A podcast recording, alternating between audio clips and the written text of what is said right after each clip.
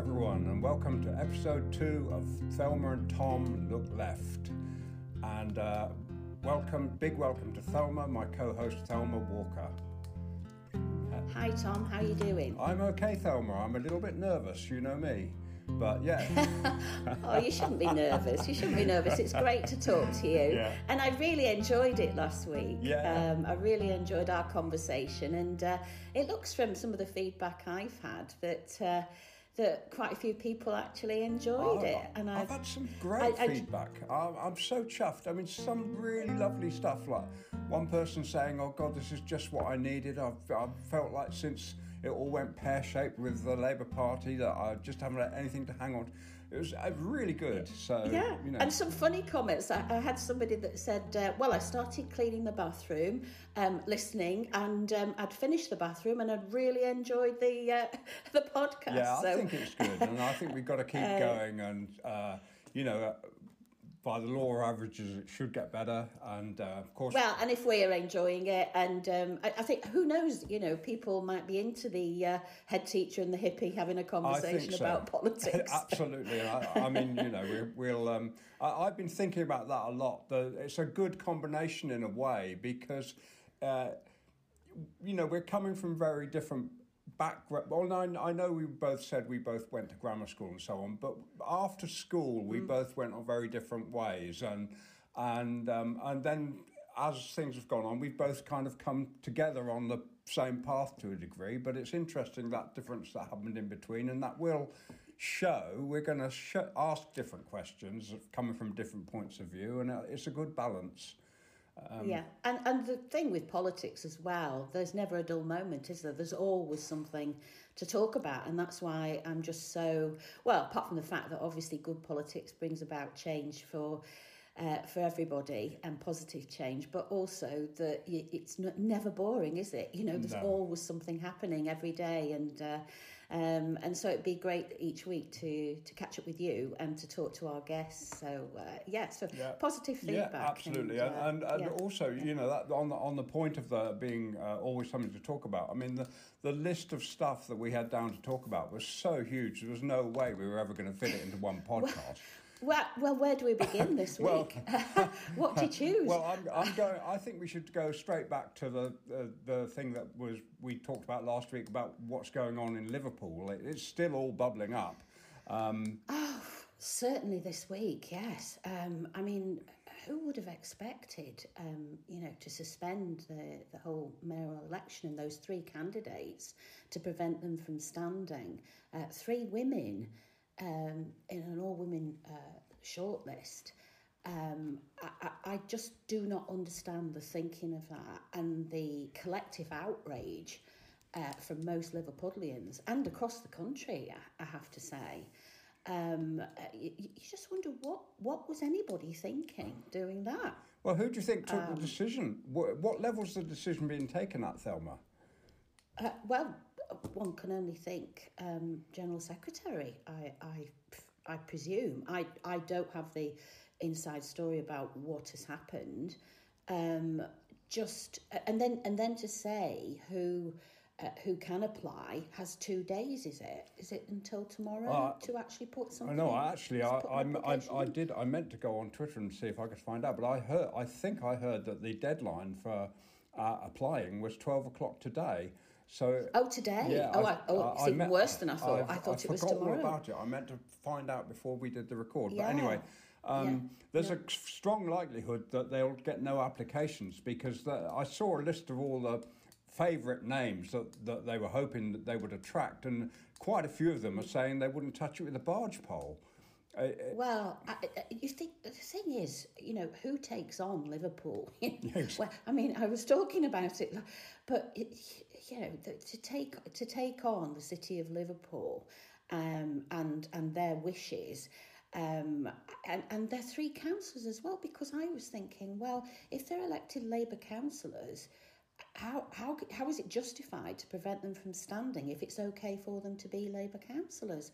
Uh, there's almost like a contradiction Oh, there. it, it, it's a I, complete I, I, I just uh, chaos and, and if, if you could say oh this is a one-off but we we're seeing other other uh, instances of democracy being threatened, um, I think, across the country, and that is the big concern. Yeah.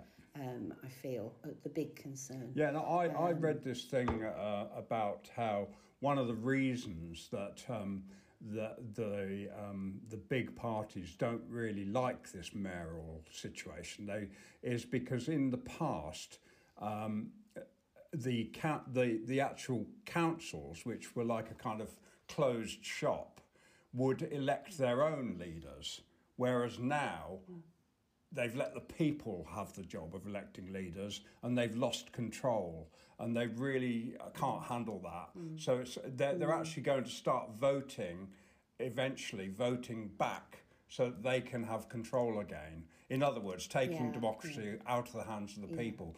Uh, it makes me furious mm. actually. Yes, yeah, I know. I was I was fuming. I had to put something on social media just to say I was fuming, and I, I, I must say I did I did put something on to say, well, what are Labour Women's Network saying about this? And uh, it, just yesterday they had issued a a, a, letter. Uh, calling on David Evans, you know, to say how did this happen in an all-women shortlist. So I was pleased to see that yeah um, because it's democracy, as we say, being threatened, um, and and this idea of not having the ordinary person's um, voice in in decision making um, and in our elections. Um, and you know we can't let that happen. You know, not in a, a democratic state. It's just uh, unacceptable. Um, but I'm sure I'm sure we don't need uh, the Liverpoolians to have us speak up for them. I'm sure they'll, they'll voice their uh, concerns uh, themselves. But yeah, outrageous, really. I think. Yeah, on that on that subject of democracy, Thelma, I, I'm I changed go off topic a little bit here, um, but uh, I I was having a look last night. Uh, I have been uh, eligible to vote in 14 elections, general elections in my life. Yeah. Um, Yeah. The first one, just as an aside, the Labour candidate in the first election I was eligible to vote for was Robert Maxwell Oh. in, in 1970. Anyway, that's nothing to do with anything really, but it's an interesting point. I actually went and watched him speaking in the village, about 50 metres away from where I lived. And he, he got out of his car, I think he turned up in a Rolls Royce, and uh, got out of his car and gave a speech to about a dozen of us listening to him. Uh, anyway, he didn't get in. Um, so, um, but he, he, he was already the MP at that point and he lost his seat at that election. But out of those 14 elections, there have been two where my vote counted for anything. Now, this is democracy, top-down democracy, and I'm, I'm, I think it's, it, we have to seriously Yeah. start to question what's going on Yeah. here. You know, we don't we have a do. say. Not the, the little guys don't have a say, really. No. Um, I mean, we, we, we've got to have electoral reform. There's, there's no two ways about it. Um, if we're ever going to achieve true democracy, we've got to have electoral reform. Um, and I spoke last week about um, PR, uh, my concerns about the boundary review. I think that's a threat. Yeah. Um, the fact that I, I believe 16 year olds should be allowed the vote. Um, and the Tories sit on that every time that came up in Parliament when I was in Parliament. Um, so there's, there's so much that needs to change. Um, and I'll be interested to talk to uh, uh, Rebecca uh, later Yeah. uh, just about Westminster and democracy. Oh yeah, um, yeah. her Please perspective do. on that. Please do. Yeah. Uh, I mean, yeah, yeah. We're, we're, I'm looking forward to that so much. Uh, so, uh, you know, there, there you go. So I, I wonder whether we'll come back to this topic next week. It'll be very interesting. I think it's it's uh, moving quite fast, and I think they're having a meeting at the weekend, the Liverpool situation I'm talking about, um, to decide whether to just not bother having a mayoral election because in a couple of years' time, there's a scheduled meeting to decide whether they want to have um, a mayor at all. Um, Yeah, I think it's the Labour group are coming together, aren't they? Um, because they don't like being told what to do. Um, you know, so it's a fast-moving situation, Yeah, really. And, uh, and and again, another situation that was totally um, avoidable. Yeah.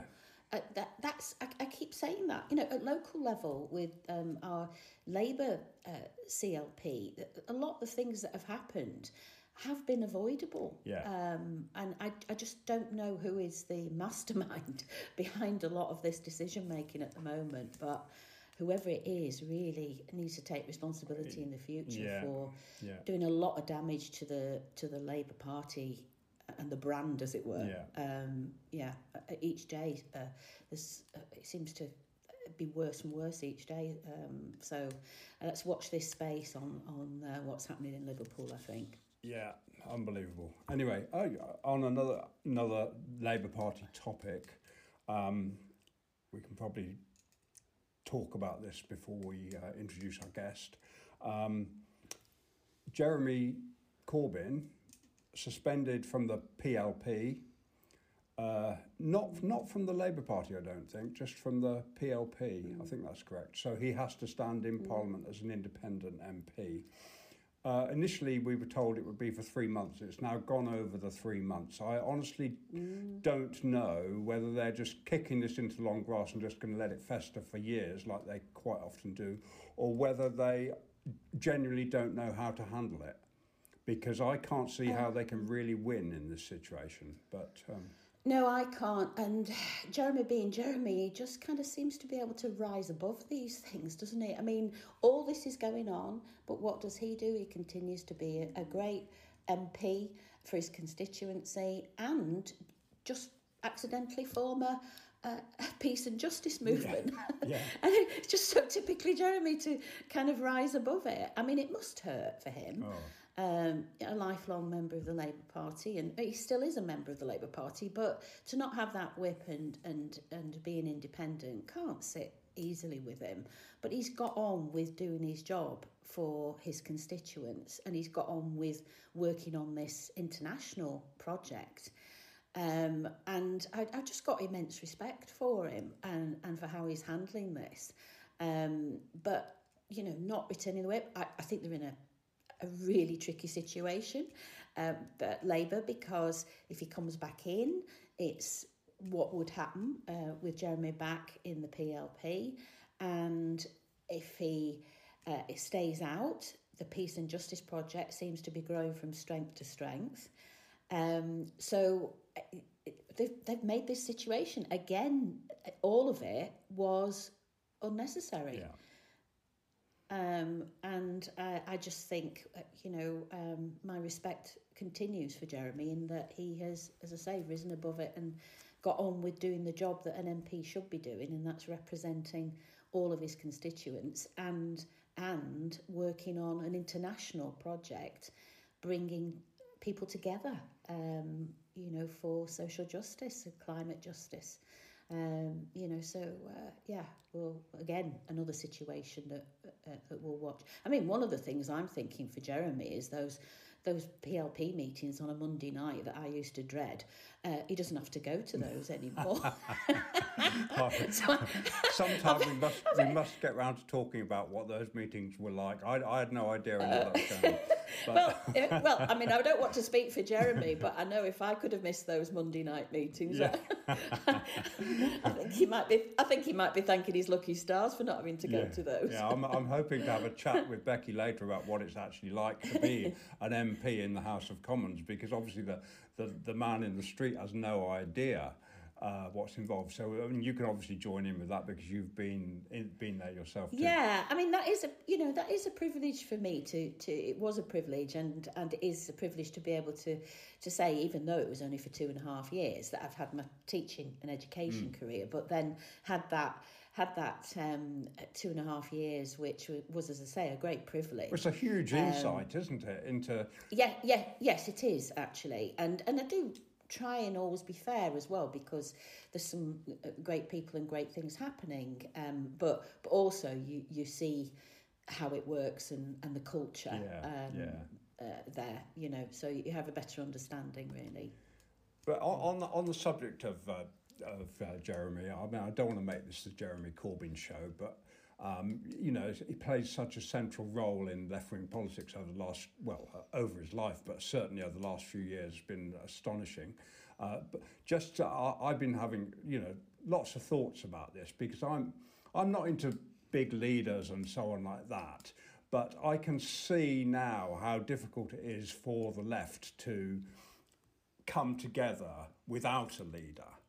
Um, and uh, you know, it, it, you can see people arguing uh, already and just saying, "Oh no, this and I don't like this person, I don't like that person," and you just think Mm. the only thing that's really going to bring this together is some real focus point, and um, and that's basically probably going to have to be a leader of some kind. I don't know. Uh, it's just a thought I've been playing with. No, you're right. It, it, it, it's it's challenging times for, for the left, but uh, I think I've said before though I'm feeling more optimistic because I can see really good work going on across the country with different groups, campaign groups, political groups, uh, the Peace and Justice Project that I've already mentioned, um, and and people coming together at collective action to to bring about change um, in in the workplace as well. Um, and uh, what I want my kind of vision is is to have a movement to, to create this movement to bring the left together. And from that what i'm hoping is that not a leader but the leader will emerge. Because i think there's an awful lot of talent on the left of people who have gone for the leadership in the past or have uh, you know shown themselves on the front bench to be strong and principled. Um, but it's it's the it's the one it's it's the one that in these challenging times can prove themselves can show themselves to have that strength that integrity those principles that wisdom as well really um, to make the right choices um, and and to be strong enough um, to lead um, but but I think it's about getting that movement um, or bringing people on the left together. And what I'm hoping is that the leader will emerge from Yeah, that. yeah, I, I can I can Um, see and, uh, that. I kind of was hoping, I in my naivety, I think possibly I was kind of hoping the people will do this. You know, we'll we'll come together as one. It's flipping big ask, to be honest. Um, well, I do think you have to have a movement. It's not just about a person. It's not personality politics. As you end up with kind of Yeah, you know populist stuff Yeah, with Boris Johnson and co. yeah. That that's not what we socialists should be about. No. Uh, it is about the people, but I, I do think it it does need a, a figurehead. You know, obviously it needs it needs somebody. But I, I think throwing names out. I mean, I've I've mentioned you know Zara Sultana yeah, as a yeah. up and coming Richard Burgon, uh, Becky. You, you know, there's there's there's quite a number of people um, who who you could uh, Laura Pidcock, who who's no longer sadly an MP, but you know shows shows real Yeah, principle, yeah, strength, bravery, all all of those qualities. You could name, and, and you know there'll be some I haven't mentioned. That I, I think yeah, you know they they really do show leadership potential, but unless you've got the the left and and that movement and and those policies in place, because policy development um, which, which I know John McDonnell with the Claim the Future uh, project is working on um, at the moment and doing some really good work. Um, policy development is really important because you've got to know what you stand for and what you're going to deliver um, as, a, as a future party. And, um, and I think Claim the Future's you know, informing from the left what policy should be in place. Um, and policies I want to see from Labour, but I'm, I'm certainly not seeing at the moment, um, I'm afraid. Yeah. Um, but it, it's it, it is bringing that movement together, bringing those having those correct policies for post-pandemic society. Yeah. That that is that is the the really important thing. I, th- I think what you've got to have with it, with all of this stuff is you've got to have grassroots democracy and transparency to keep the whole thing um, in order, uh, so that you don't Yes. end up with people playing political games and power structures that get out of hand and all of that stuff that is just such a wind up for the ordinary people. Yeah. I, I- think what I've said before um, is that there's too many egos in the room sometimes. You know, it's on the left as well, where you've got really good people who who are really very principled and um, you know they're good socialists. But with some, it's almost like, well, I'm leading it or I'm not Yeah, playing. you yeah. know? And I I that it, you know that's not what it should be about. It is it is about grassroots, as you say. It's about it's about communities having a voice in in in what happens and uh, and the policies that are put in place and uh, and you know working together for everybody's well-being um, and that that's what it should be about and I, I think there's some great people involved in in socialism and um, and socialist politics and I, I think I'm a born optimist and I, yes, I think indeed. I think we've gone through a really hard year um, yes. or more and um, I, I, I can as I've said, see the green shoots now of, of people coming together. But I do think people, some are going to have to leave their egos behind and and work for the greater good um, and, and accept if they're, they're not going to be the leader that I mentioned before, they're going to have to accept that and still continue to work, uh, as I say, for the, for the greater good. Yeah, yeah, absolutely, totally. Yeah, good. Okay, so I think we're probably going to just uh, round up this little bit of the program now, and uh, and we're going to actually move over to Zoom for the next section where we've got our special guest. So uh, see you in a minute. Bye.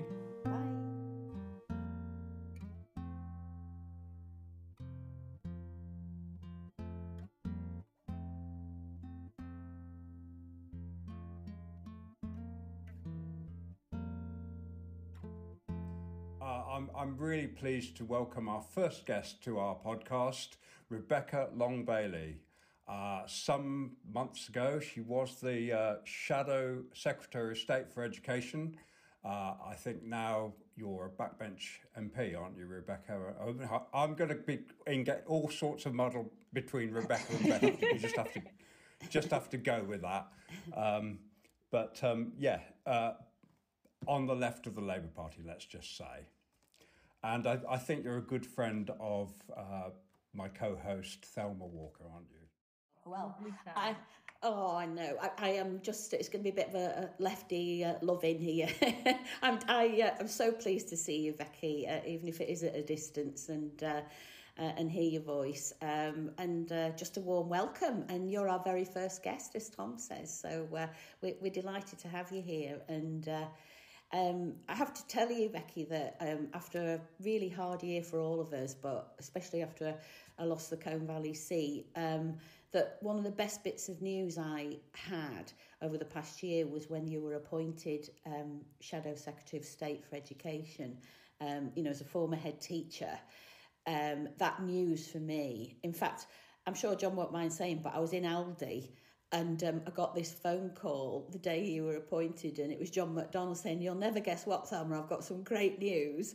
And it was that you'd been appointed as, as Shadow Secretary of State for Education. And I was jumping up and down in Aldi um, with my supermarket trolley because I was so I was so pleased to hear that. And um, and I, I just wanted to ask you um, how it how it feels now to be on the back benches, having had that period of time where you were able to have a, that voice on on education.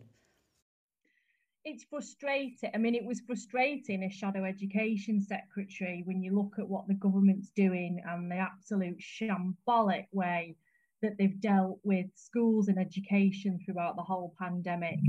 Um, and as a backbencher, I mean, I was doing this work anyway as a, as a constituency MP, but as you know, you're not allowed to speak um, in certain debates because of being a member of the front bench. So being a backbench MP now gives me the opportunity to raise more issues directly on behalf of my constituents, which is a good thing. But it's quite soul destroying because we know what needs to be done.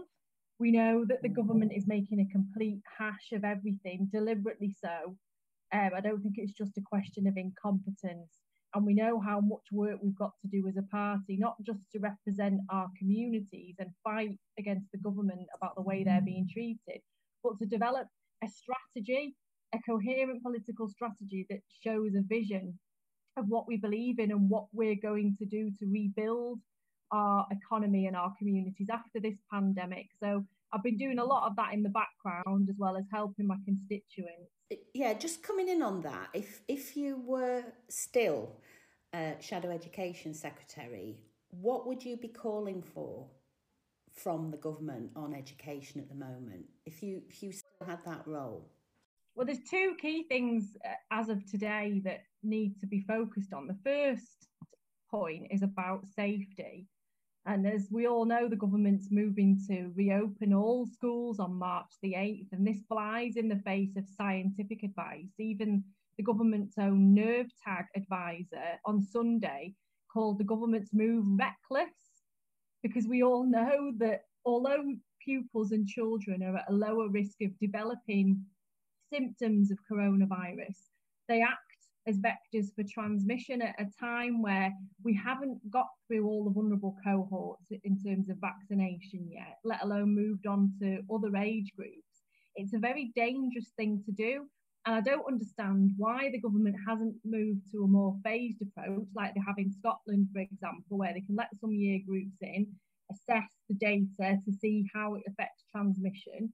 They've moved to a, a big bang reopening, and I, I just, I'm really frightened, quite frankly, of how we're going to see transmission rates increase. Because if you look at graphs at what happened in September, we were getting on top of transmission and the virus. And then in September, transmission rates started to rocket. And then we saw the local lockdowns and then national lockdowns and the government acting very, very slowly on all of it and ignoring the science, even telling people that schools were fine to open on the 4th of January this year, only to decide that night that, oh, actually, yeah, children are vectors for transmission. We're going to have to close everything down. So if I was the Shadow Education Secretary, I'd be urging more caution. I'd be urging the government to actually listen to the proposals that have been put forward by education unions, which aren't radical proposals.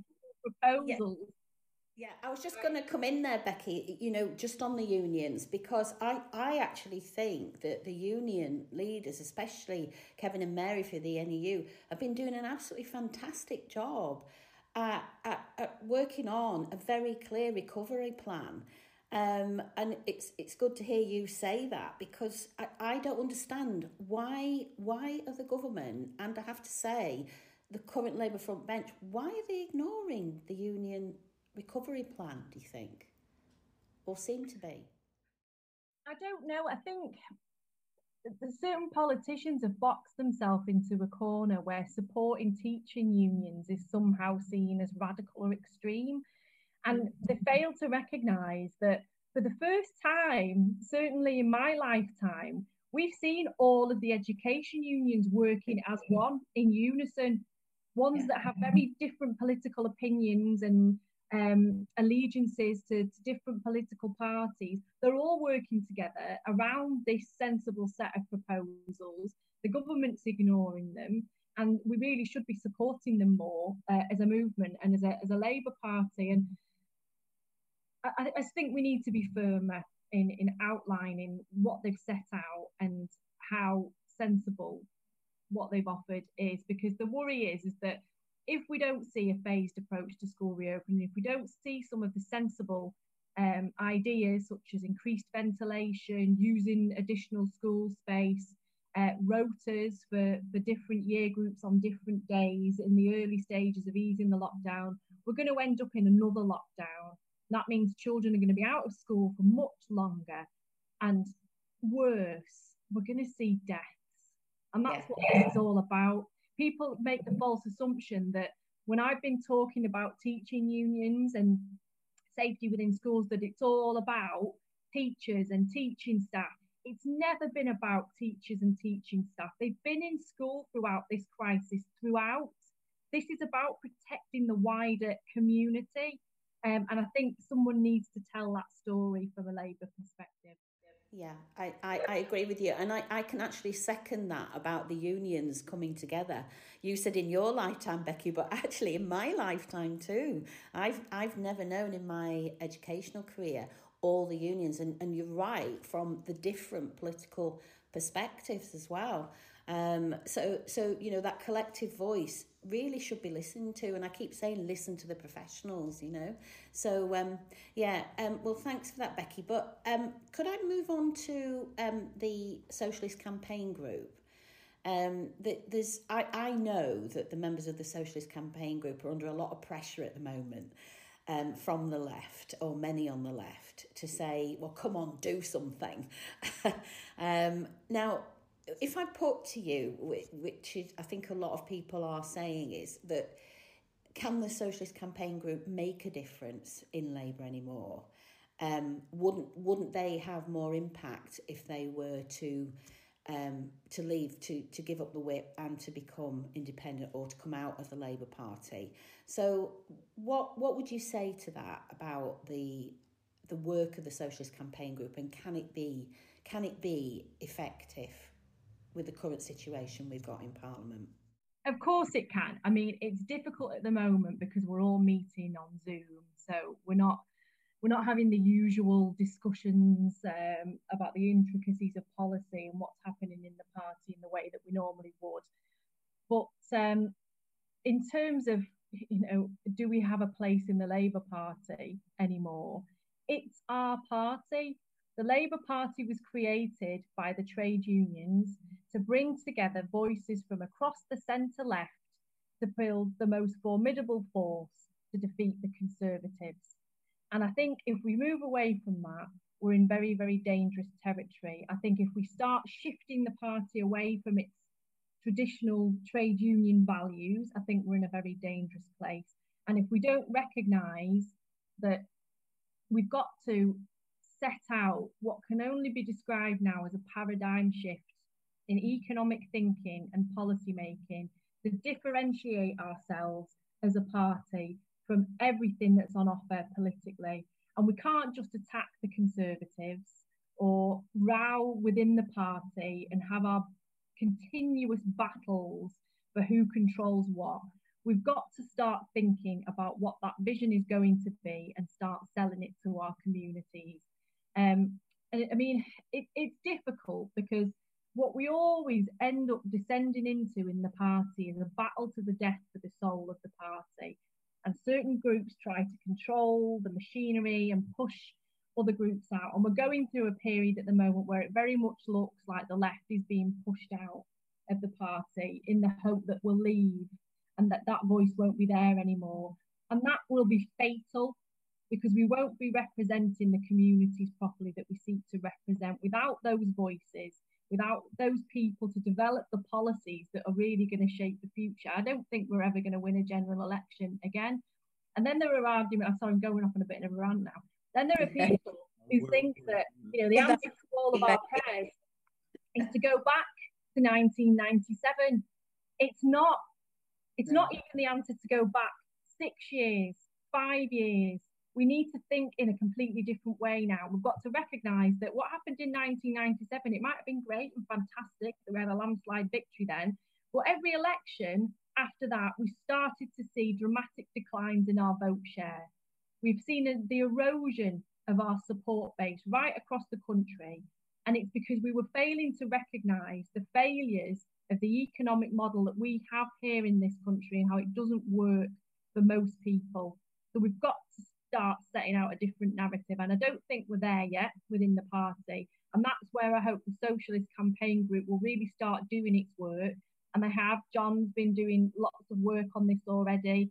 Jeremy himself has been doing work on it. I've been working in the background with other members of the campaign group, trying to develop those policies so that we can try and push them through the party really and, and offer that alternative.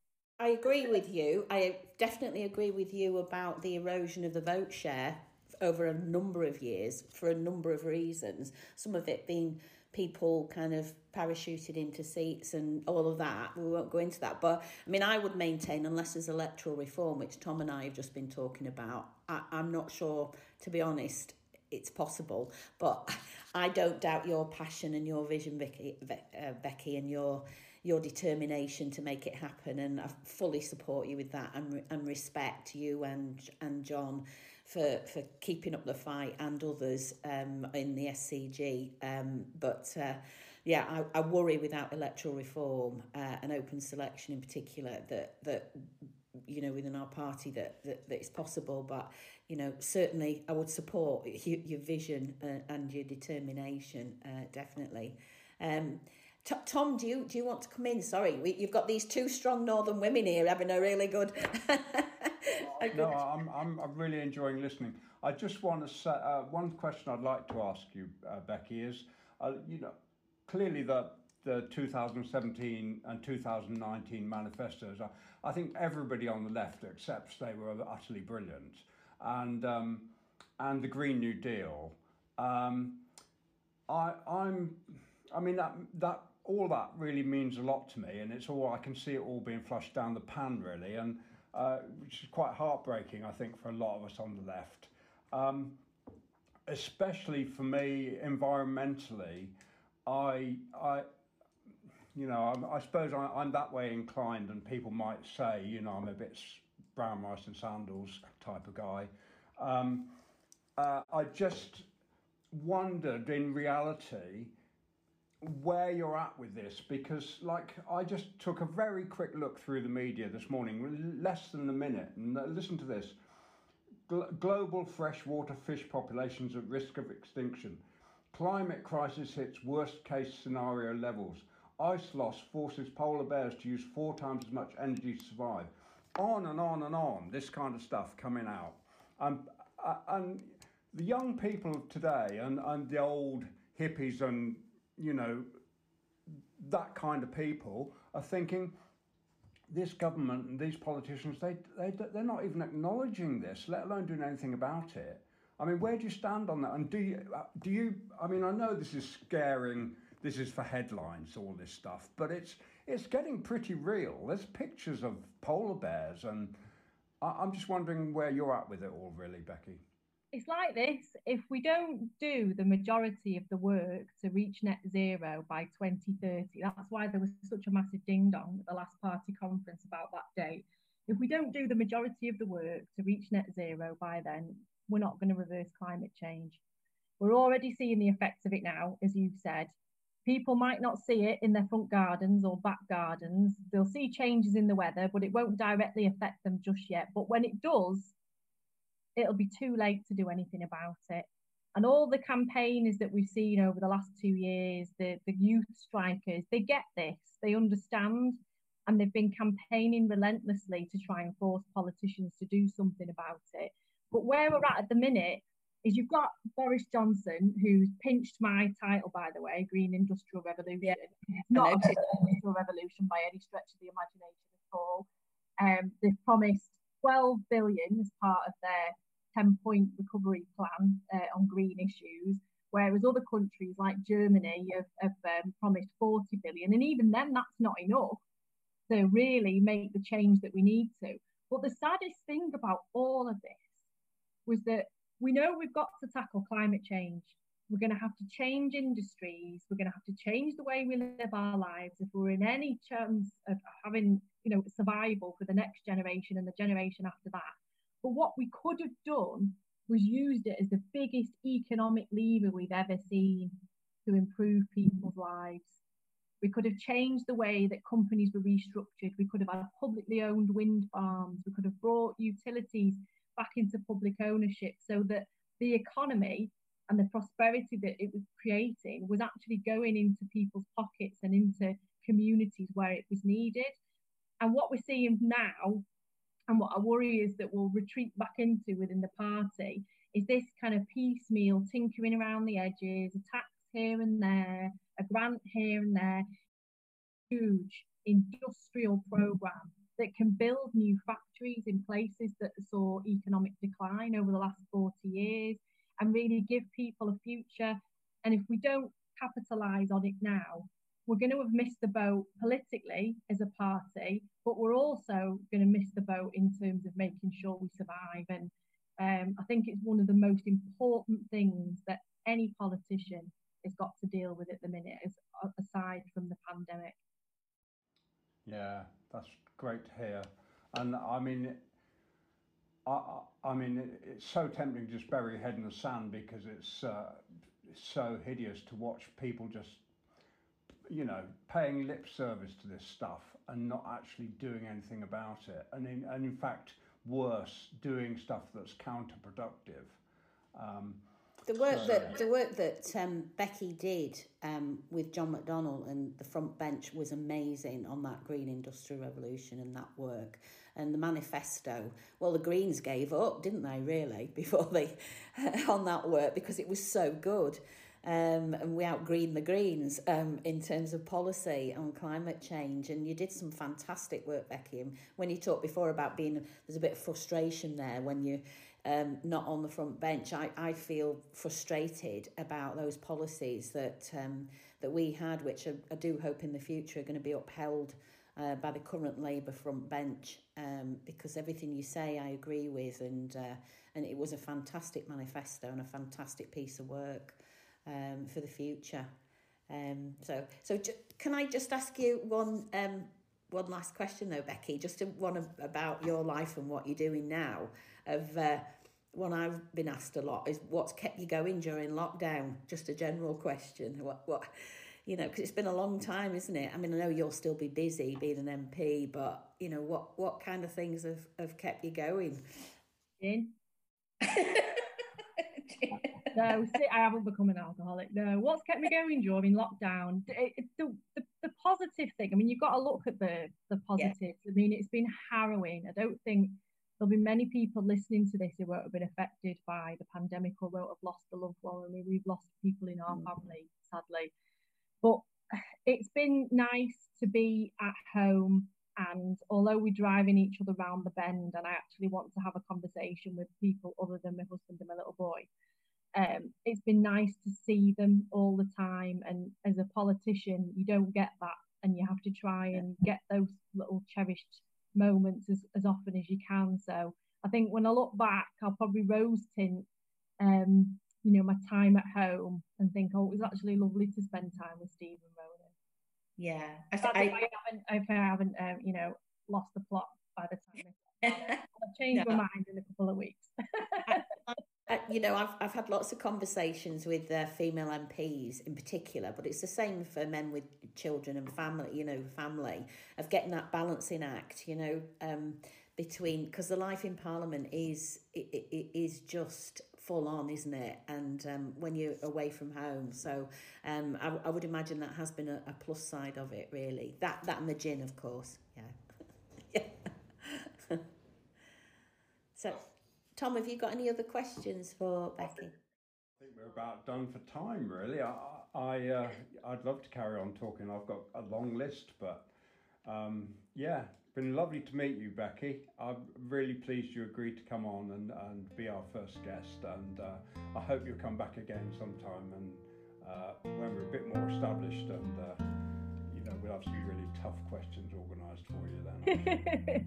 oh, it's been a pleasure. Thanks, Tom and Thelma. You've cheered me up. Oh, it's great to see you, Becky. Oh, thanks, guys. Thank you. Bye. Goodbye, Becky. Bye. Take care. Bye. Bye.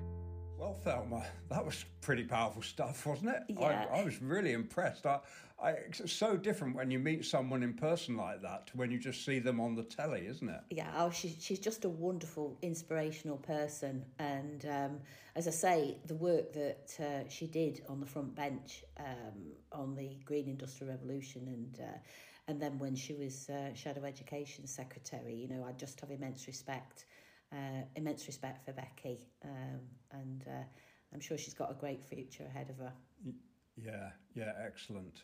Yeah, it would have would have been good to talk a bit more, but uh, you know that I understand this whole thing that's so busy. Clearly, yes, uh, non yeah. non-stop. Yeah. Um, yeah. Well, speechless after that. um, I don't know whether we've got anything else that we wanted to. Oh, I, I was just going to say that some good news this week, and uh, just in case anyone hadn't seen it, um, Greta Thunberg uh, has been awarded a Blue Peter badge. Oh, which... I hadn't heard that. Oh, that is yeah. wonderful. Yeah. yeah. Oh, that is the that prestigious is... Blue Peter badge. Oh, that, that, uh, is, that I, is, what I, an achievement. Never I mind was, the yeah, no, Nobel Peace Prize when you've got a Blue Peter badge. I, am guessing that the Tory party would be furious with that because they're trying to sort of stop the BBC doing anything. Uh, uh, that way inclined. But anyway, uh, well, it's just great to see Greta and young people, you know, kind of um, having that voice in their future and uh, and what she's brought about is absolutely amazing isn't it so yeah i'm really i'm really chuffed to hear about that as well yeah uh-huh. uh, and, and, just before we say uh, goodbye to everyone there's just one last very small topic really i just sort of like to talk to you about thelma which is uh, just to focus on the tories for a minute um, I wondered if you'd noticed over the last few weeks, three or four weeks perhaps, uh, uh, a bit of a change of vibe coming out of um, uh, 10 Downing Street. Uh, possibly, well, well, coincidentally, but not, I think, with, um, with uh, Dominic Cummings leaving. And, uh, and also whether you had any views on this idea. Um, you know, where, is is Carrie Symonds in charge of the country now, or or what? Um, there's definitely been a change, and um, I mean, far be it from me to to praise Boris Johnson, but I I think there there's definitely been a culture shift. I mean, it's it's not just having. Uh, Carrie involved, uh, Carrie Symonds involved. This is it. Allegra Stratton, his new yeah, press, press right, and yeah. uh, comms uh, person who's very experienced with the media and you you can see that he is fronting more things. I mean, you, you, I've always got this image of, of these two women saying, "No, get out there and do it." You know, no, there's yeah. no excuses. You you're going to be yeah. out there and you're gonna you're going to answer the questions and you're going to do it.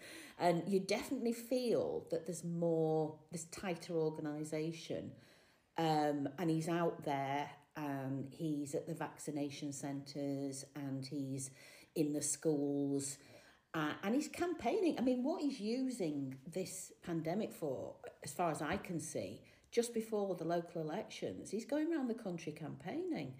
And yeah, it's yeah. it's clever. It, it's and it, and it's yeah. and it's working. And you get people on social media. There's been some f- really funny um, clips of him wiping down and cleaning the chairs and all that, and the narrative that goes with it. But I I put on a tweet. He knows exactly what he's doing.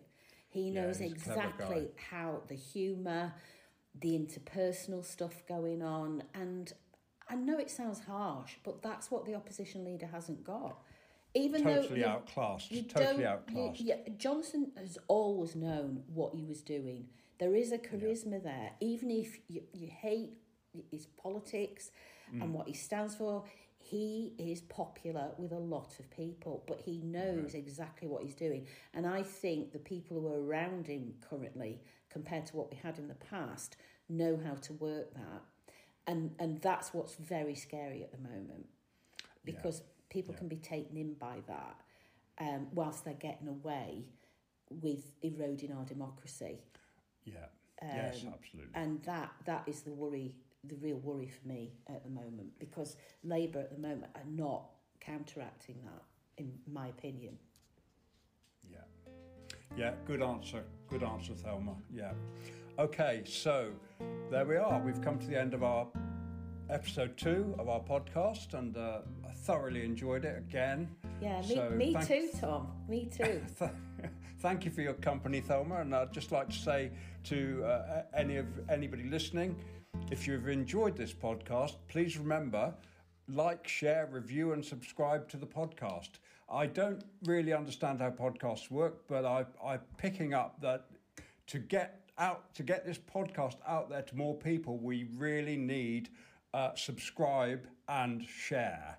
So if you do enjoy the podcast, please do that for us. So, uh, thank you, Tom. I've really enjoyed it again. And thank you to Rebecca Long Bailey, MP, for joining us. It was wonderful to have her on with us. And um, if you enjoyed listening, please do, as Tom said, share uh, our second podcast. And we look forward to you joining us again. So, keep well, everybody, and solidarity. Solid, oh, yeah. we'll have to cut that. Yeah, so. really good. I, I, I was going to say to you, I forgot to say it, Thelma. End the show by saying solidarity. Yeah. Shall I just do that line. sentence again, and then you well, can cut yeah, the other go on. Bit. Let's do it again. Yeah. We might keep all that section in anyway. But yeah, but on, don't. No, I don't want that muff at the end. I just said it. My teeth got stuck there. so if you've enjoyed the the show, um, then do share and uh, and come and join us again for our next episode. So keep well and solidarity.